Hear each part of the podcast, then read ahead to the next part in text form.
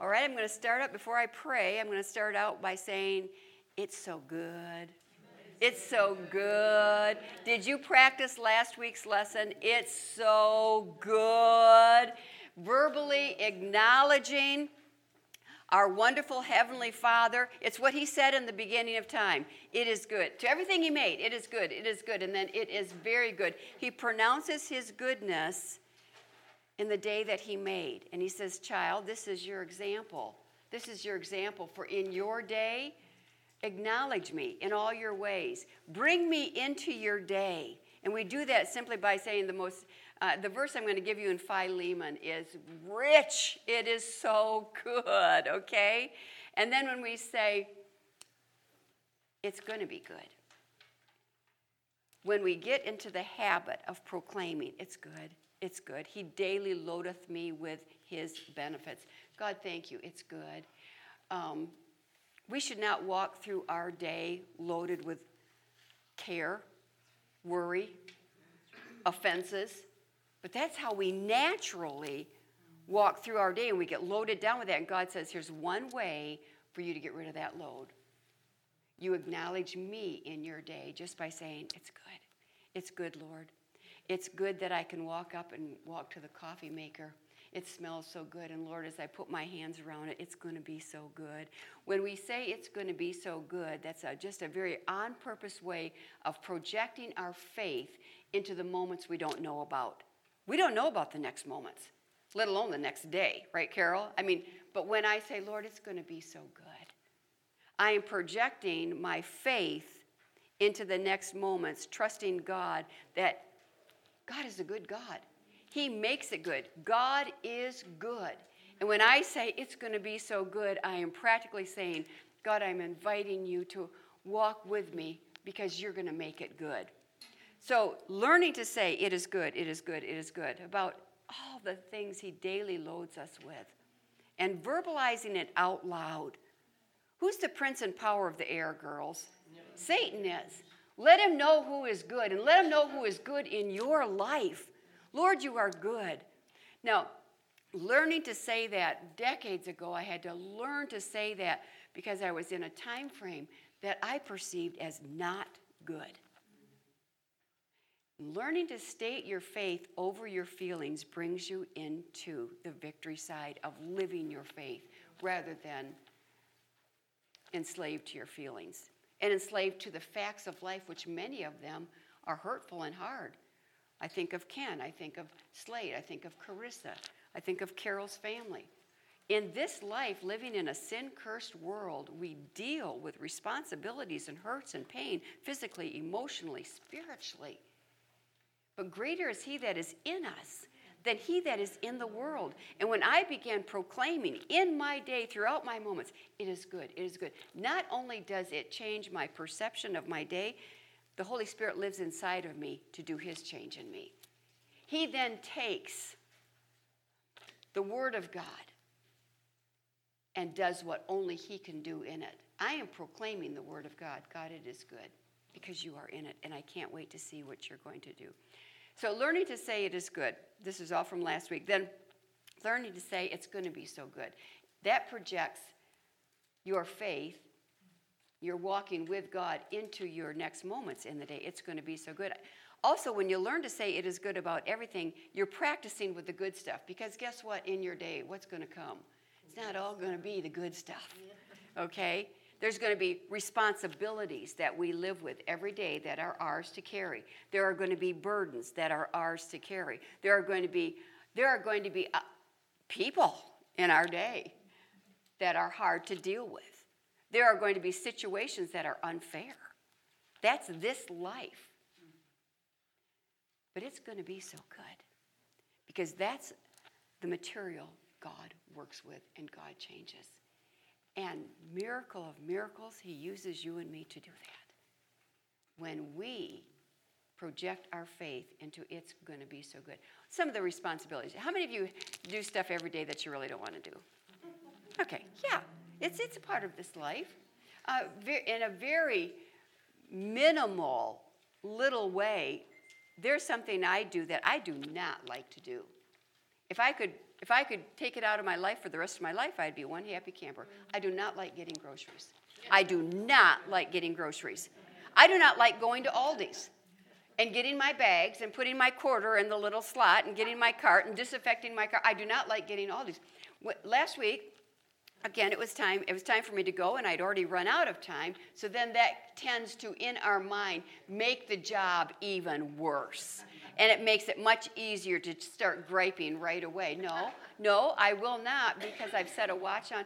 Let the words of my mouth and the meditation of my heart be acceptable unto thee, O Lord. So I'm going to say it is good. It's going to be so good to go to Aldi's. Now, when I say that, when I do that, number one, I'm stating a truth that overrides my feelings. It's going to be so good. Just say it with me right now. It's going to be so good.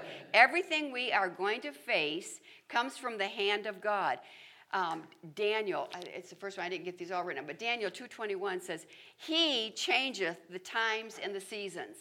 God's in charge. He's in charge of the changes. He's in, he's, he's in charge of my seasons. He's in charge of my day. So when I state it's going to be so good, I'm saying, God, you're in charge. It's going to be so good. Now, why is it going to be so good? Because of Him, not because of Kathy, and because of what He can do in Kathy.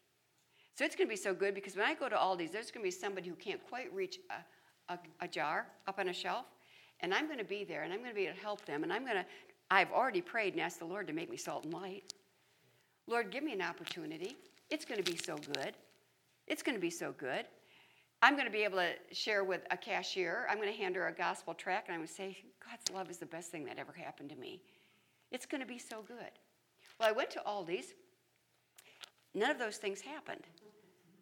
And I'm putting my cart away and I'm walking back, and all of a sudden I hear somebody at that, what do they call that gate cart, you know?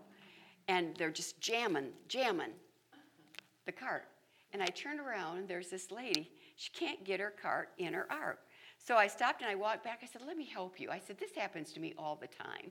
And I yank it out, and she says, Yeah, and sometimes it doesn't give me back my quarter either. And I said, You know, I've had that happen too, where it gets jammed. And I says, You know what?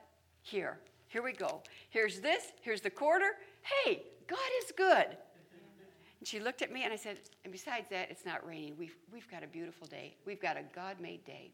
And I got into the flap of my purse, which is very accessible, and I said, Can I give this to you? It's about God's love. It's the best choice I made in my life to know God's love.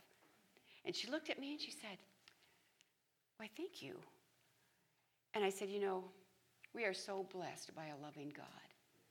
And she turned the tract over and said, Community Baptist Church. And she's reading this, and I said, My husband pastors that church. She put that down and she said to me, You have a faithful husband. And I said, Well, yes, I do. And he's a good husband.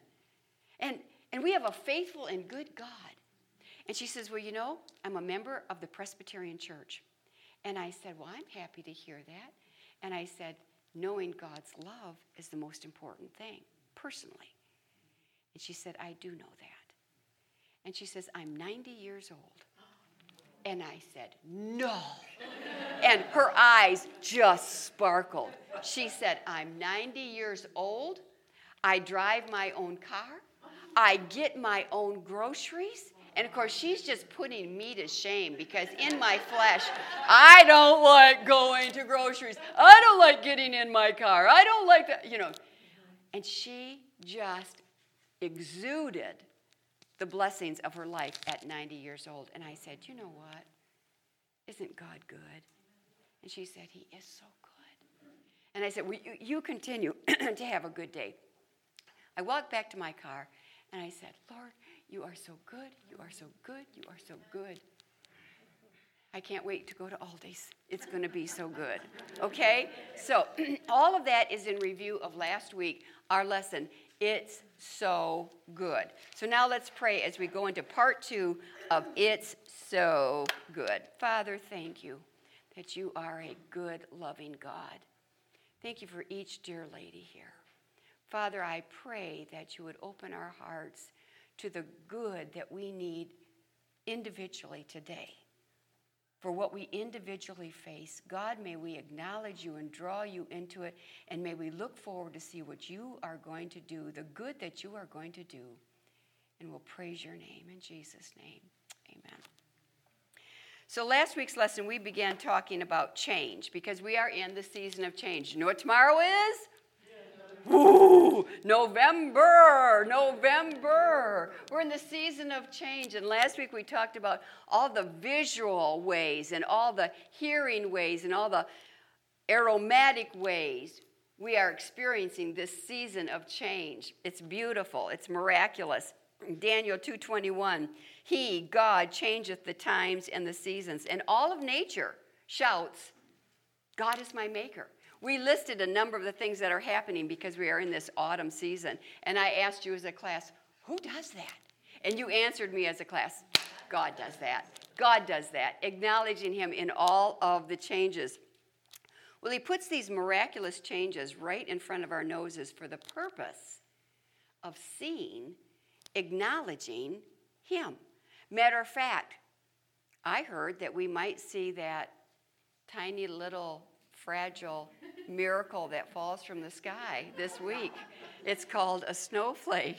Yeah, we may see that this week. Did any of you see the northern lights last night around midnight? I didn't see them, it was too cloudy, but there are many areas in Michigan that we're going to see the spectacular. The heavens declare the glory of God. God does all that for us to see. Romans 1 20 for the invisible things of Him from the creation of the world are clearly seen. He wants us to see it, He wants us to get it.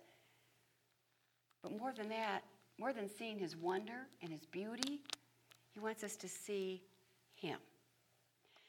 So, Isaiah 45 18. Here's a very securing verse for this week. God Himself says, For thus saith the Lord that created the heavens God himself that formed the earth and made it, he hath established it. This is Isaiah 45, 18. Now we got to stop right there. I got to read it again. It's so rich. For thus saith the Lord that created the heavens, God himself that formed the earth and made it, he hath established it. Now we're going to go on in a minute, but I want you to stop right here. He formed the earth, he established it. Do you know what? That is our securing truth, Jan. He made the earth and all of this encompass. He handmade mankind. And he establishes us. He establishes us. Now look at, look at the rest of this because it's beautiful.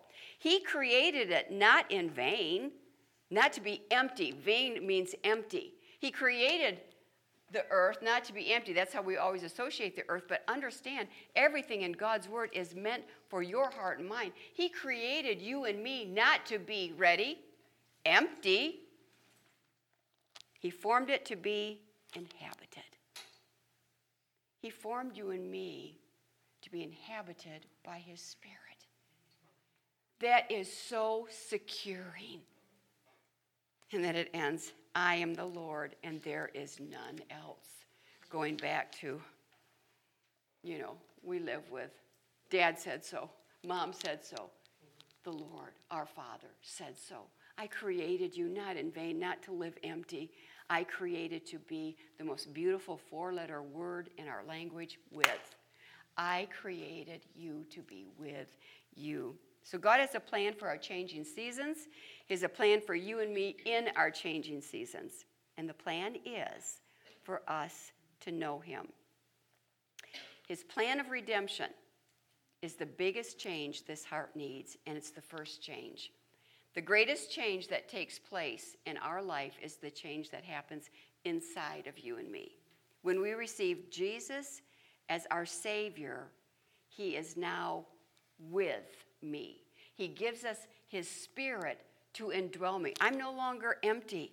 There's a lot more going on inside of me than just my heart beating and my tummy getting filled up. No, the Spirit of God dwells with me, in me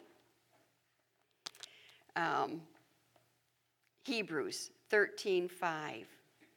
His spirit enters and dwells in that God made place, so I will never be alone. He's always with us. Hebrews 13:5. You and I were made with the need to be with, weren't we? Everywhere Clint goes, Bert goes with him since he was six months old. We have this need, be, even before we can acknowledge what we need, we feel the need and we live out the, um, we live it out in so many ways. For instance, when we were little and we set up for our tea party girls, we never had a place setting for one, did we? Oh, no, Colleen, we had a huge circle because we had to have everybody with us at our tea party. So it included every doll, every stuffed animal, every stuffed bear, every stuffed cat, because a tea party by myself is totally insignificant. You have to be with. Just like a life for itself becomes insignificant very quickly. So, Revelation 3:20 says, "Behold, I stand at the door and knock. If any man hear my voice and open the door, I will come into him and sup with him, and he with me." Every day, the Spirit of God knocks on my heart and says, "Kathy, will you spend this day with me? Will you walk with me? Will you acknowledge me in all your ways?" Well, sadly, we often are not looking or listening to the one we need to be, finish it. The need to be with. Um, I love the word with. It's, it's been one of my favorite words since I did a Bible study on it years ago. But it's, it's so associated with the institution that God set up so that we could get it. He set up the institution of marriage. That's God's way he always gives us a physical example of what he wants us to find spiritually, literally with everything. So, this need to be with, he set up the institution of marriage as an earthly oneness, to be with the one you love for the rest of your days. It's a picture of what we're to find spiritually with God. I get to be with God and God with me forever. over 50 years ago. Yes, that's 5 0. Doug and I had been married all of two months, and we were driving back to Maranatha Baptist Bible College. That's what it was called back then. And my brother gave, lent us his car because our car wouldn't pull the tiny little U-Haul that we rented because we were finishing up Doug's senior year at college. And so we were heading back er, uh, to, to school pulling this little U Haul with all of our earthly belongings. And I remember looking at Doug and thinking, wow, I get to be with him for the rest of my life. So wondrously crazy in love. And we would look at each other and you, you laughed about anything because that's what happens when you're in love. Life is light when you're in love. It's how God means for us to live every day because He is with us in love. That day, driving back to Maranatha, thinking that, wow, we get to spend the rest of our lives together. It, it shot out like into infinity, you know, 50 years later. It went like that. But God wants us to understand. Oh, and the love that we had back then was beautiful. It was fun. It was crazy. It's nothing like the love we have now. Because we've been with each other. We've been with each other through so many things. We've been with each other, going through, dealing with And it's so good. It's so good. We need to be with. And today we need to be with our Heavenly Father on purpose. Um, years ago, we were at Vicky's condo at Houghton Lake, and Trina and Daniel, and just then it was just the two girls, um, Caitlin and Autumn. They were little. They're just two years apart. I think, you know, Kate or Autumn probably was a baby, one, and and and Caitlin would have been three and they'd been with us for a few days. They were packing up to go home. And she said, Mommy, Mommy, I need to go home. My babies are crying. they need to be with me. See, a three year old gets it. We need to get it. We need to be with our Father. Um, yeah, due to time, I'm going to skip a big part that. Eh, should I, should I not? I don't know. Let's see. I'm going to skip it. I'm going to skip it. Okay, Matthew 19, 26. Who do I need to be with? So, first of all, recognize you need to be with him. Donna, you need to be with your Heavenly Father today.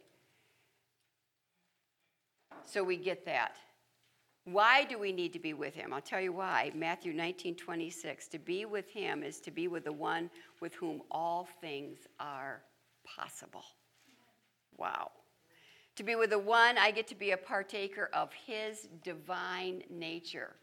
Kathy, when you walk with me, you don't have to walk out of your old fallen nature, which is just going to create a lot of trouble and havoc and burden. But you get to walk with me and you can be a partaker of my divine nature. That's why I need to be with him. And then the most important reason I need to be with him today is he means for my faith to grow. He means for my faith to grow today. It's a tragedy when a baby doesn't grow. It's a greater tragedy when my baby faith never grows, or when I get to a plateau and I stop and I've been there for 20 years. It's a tragedy. How do we grow our faith? I'm so glad you asked. We grow our faith in the same way we grow our bodies.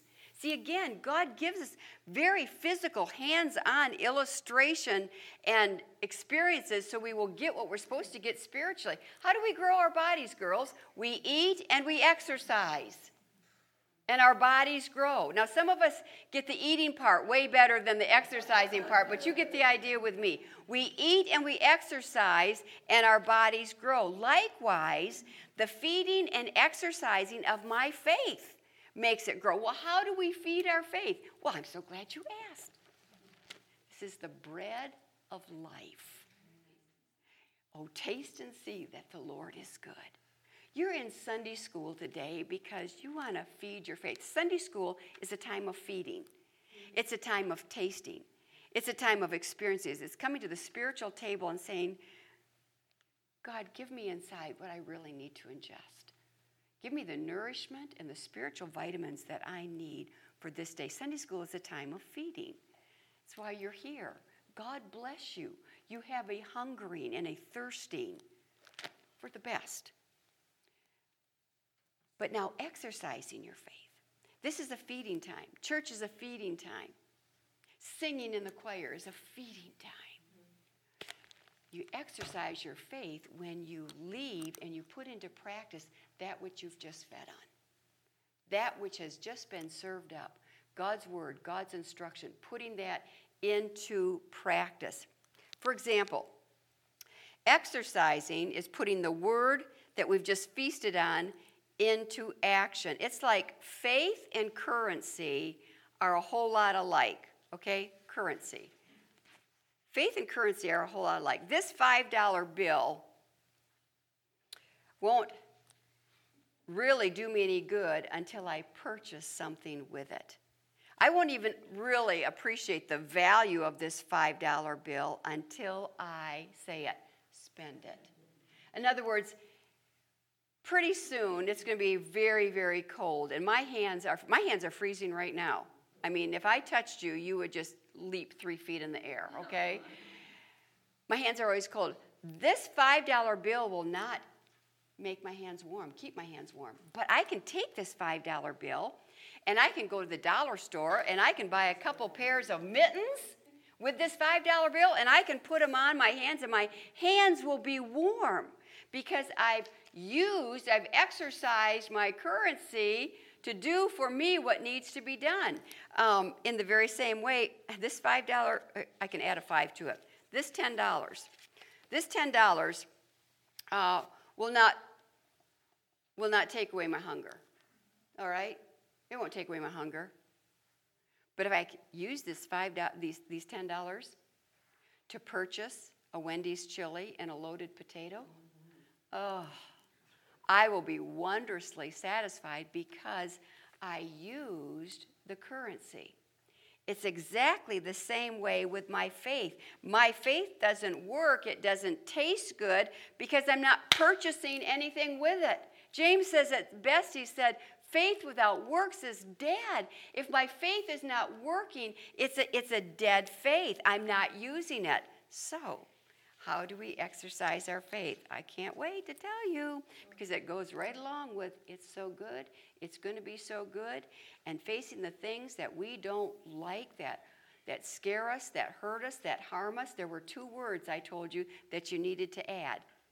Hi, Barb, it's good to see you. And, it's, and I'm going to tell you what those two words are using my faith, exercising my faith. Work your faith. God's Spirit lives inside of me to make my faith work, but I must put His Word into action. So we begin by putting His Word in our mouth. It's good. It's going to be so good. It's going to be so good. Uh, should I tell you the next two words? No, I'm going to tell you to turn to your Bibles to Philemon. Turn to Philemon 1 6. Philemon spells out a beautiful way to grow our faith practically, purposefully, every day. It's directly tied to what we're talking about. It's going to be so good. It has to do with naming, acknowledging all the benefits that God daily loads us with. Philemon 1 6. Because, girls, you need to exercise your faith. I need a faith that works today. I need, I need to use my faith to receive its value, to know its worth. People in my world need to see an authentic, working faith. You moms who have youngsters at home, teenagers at home, how can you effectively show them your faith? Philemon's going to tell you how. You wives, you teachers, you sisters, you grandmas, how can you effectively show your faith, persuade with your faith? Philemon 1 6. Ready?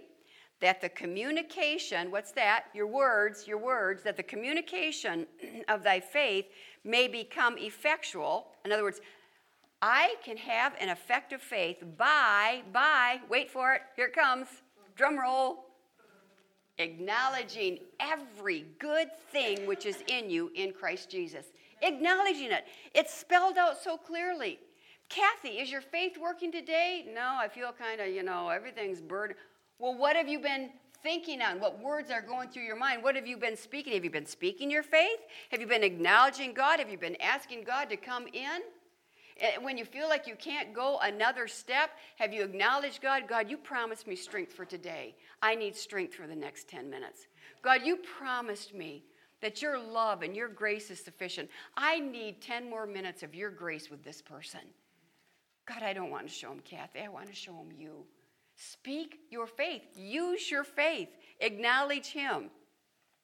Acknowledging all that is good from God, moment by moment, because He is with me throughout my moments. It's good. It's good. Projecting our faith into the next moments by saying, What? It's to be so good. Practically acknowledging every good thing until it becomes habit. Habits are good.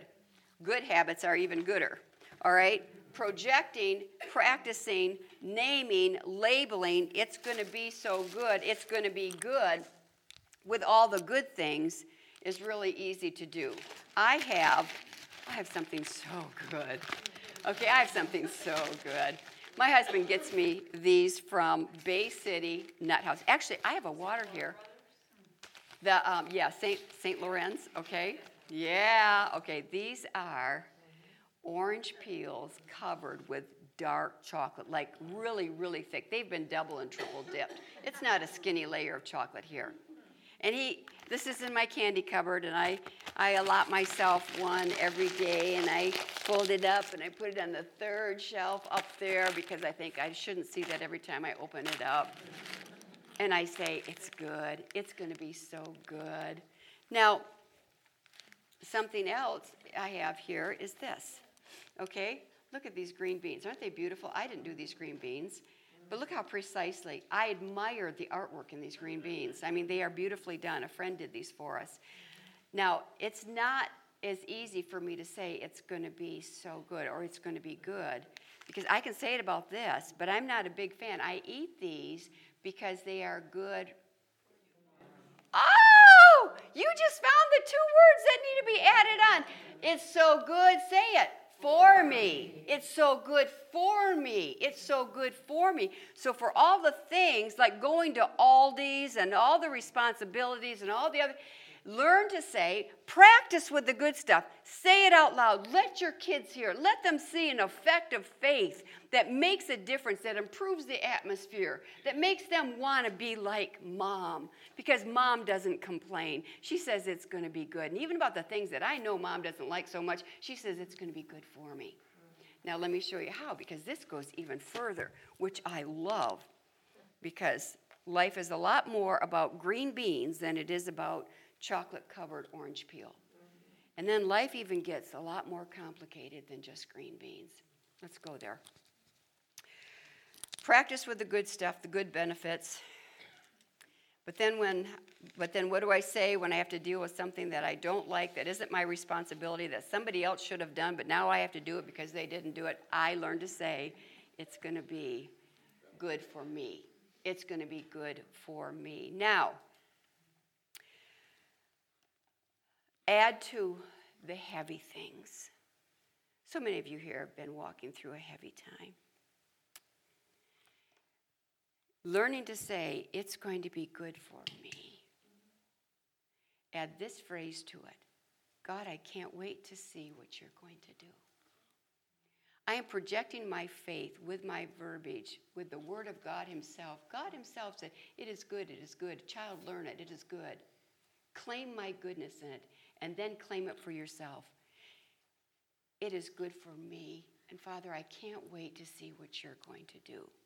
Let me just take a from our own prayer list here. We've been praying for Tim. We've been praying for Tim for the last couple years with his heart condition. Fervently lifting up Tim in prayer for the last number of weeks. Praising the Lord that he is now out of ICU. It's huge. But now, guess what he's got? A lot of physical therapy. A lot of it. Well, guess what? It's going to be so good for Tim. It's going to be so good for Diane. Physical therapy, you say, Kathy, Kathy, it's going to hurt. Mm-hmm. It's going to hurt. It's going to be so good. Kathy, it's going to be so long weeks, weeks, weeks of physical therapy. Yes, it's going to be long. The hurt of it, the length of it, equates to, now understand, the strengthening of it. And the first time Tim walks to the end of his driveway to the mailbox and comes back in, and he's not winded for the rest of the day, it's going to be so good. But it comes through the dailiness, the waiting for it, the hardness of it, the pain of it. Yes, it's going to be so good for me. God, I can't wait to see what you're going to do. And God is faithful. And I am persuaded that He is able to keep that which I've committed unto Him against that day. God, it's going to be so good. I declare it right now in my faith, looking forward to that time when Tim walks to the mailbox. Diane will be doing, she'll take the jump rope and go all the way down the driveway with him. It's going to be it's going to be so good. Now, that goes into this last principle that you've got to get the hardness of things in this life. Here we go the resistance. We asked, How do I grow my faith? It is through exercise. I want you to think of a weightlifter. What does the weightlifter do to become stronger? Put another weight on that barbell, right? It's the, it's the principle of resistance. When, we, when something becomes heavier and we push against it and we resist it, that is what builds us physically and spiritually. So when I exercise the qualities of God, against the resistance, it causes me to grow stronger. They're available. We get to take from His divine nature when I use what is from God against the resistance, my faith becomes stronger. I take on the shine of Christ instead of the sweat of Kathy. So when it's hardest to love, get this now, when it's hardest to love, you love regardless. It's the resistance, and your love grows stronger. It is a Christ like love that has nothing to do with that rotten person. You know what?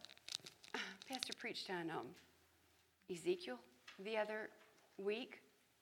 Ezekiel, who had like a 40 year ministry of nothing but rejection and pain and hardship and denial and torture.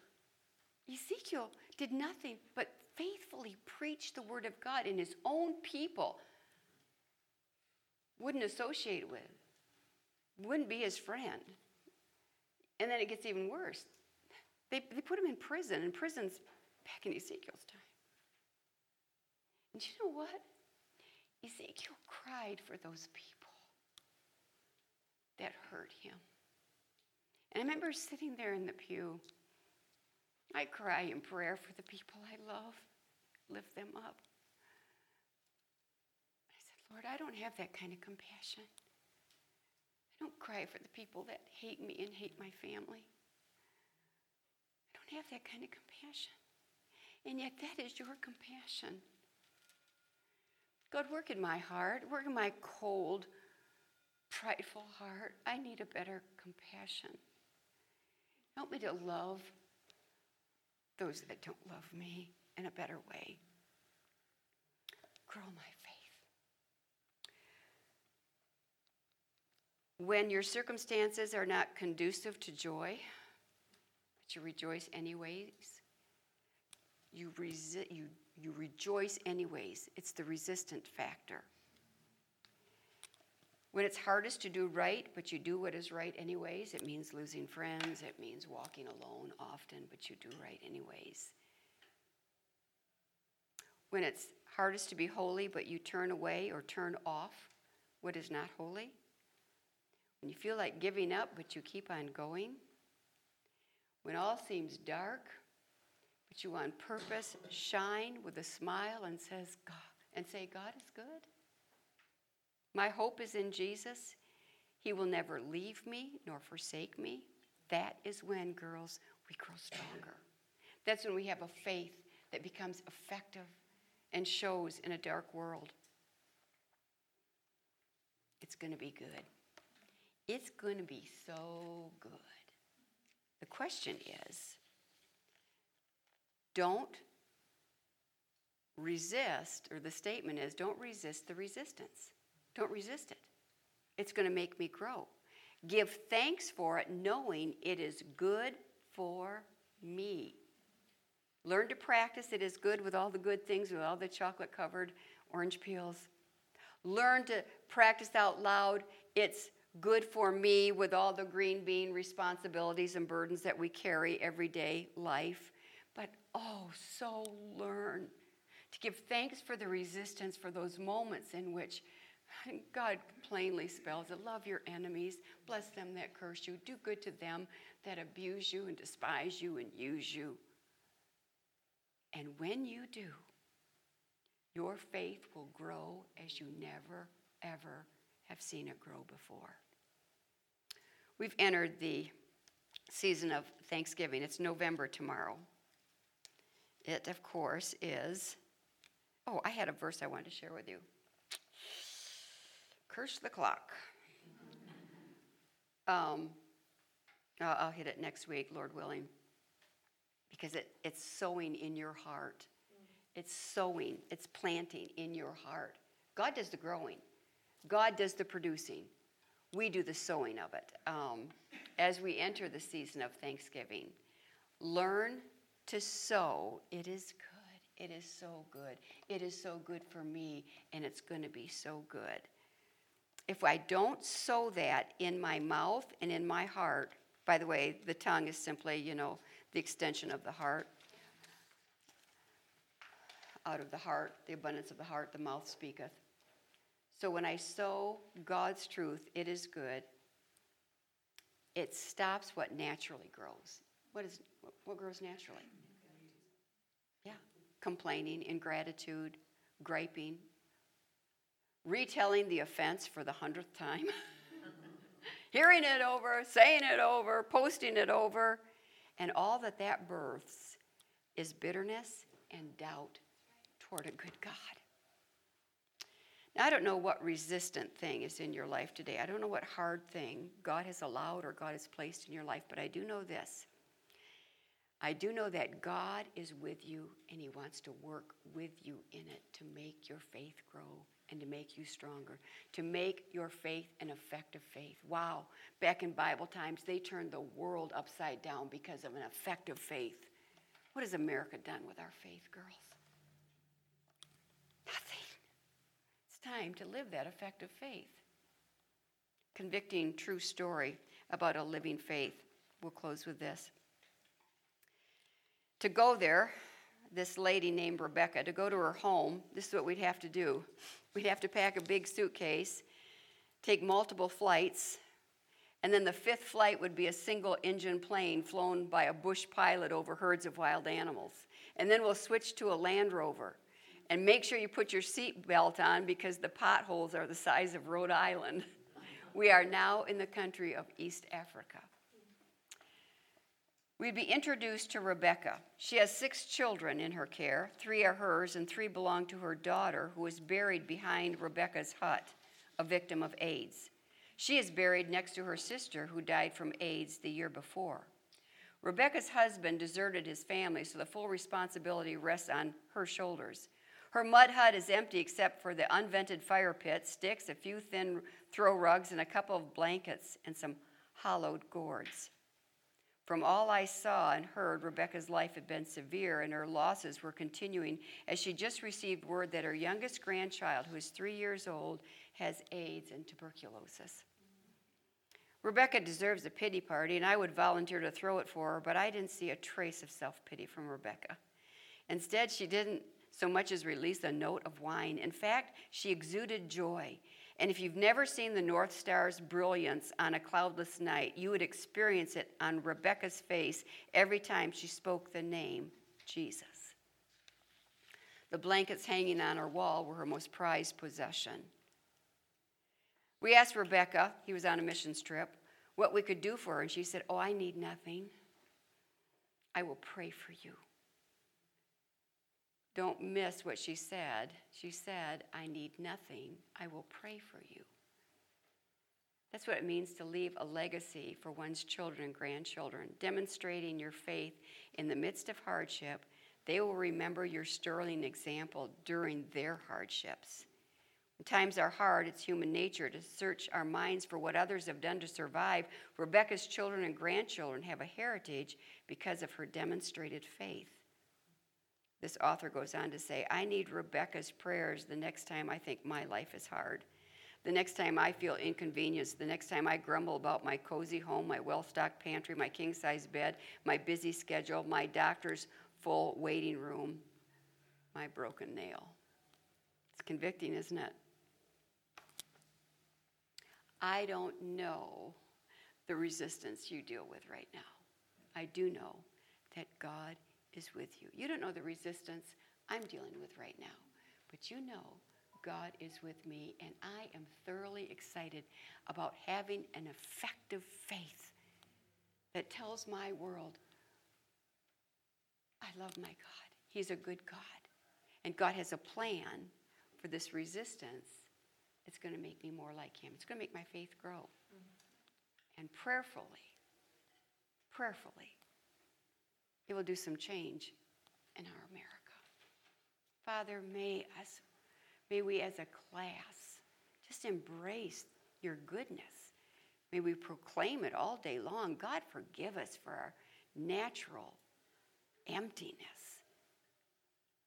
The fact that you live with us, you inhabit the worst place of your creation. And yet, Lord, you love us. And you keep knocking every day. Father, may we hear that. May our feet touch the floor and we get in touch with you. And may we faithfully walk with you throughout this day. May we get excited about the fact that we are so daily loaded with your benefits. It's, it's good. Lord, it's so good. And Lord, for the things that we don't understand or things we don't know about, it's going to be so good.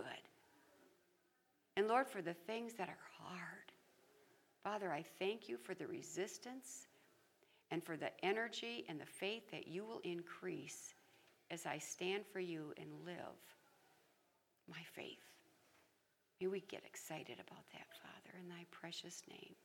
Amen. Now tell the lady next to you it's going to be so good. Tell her.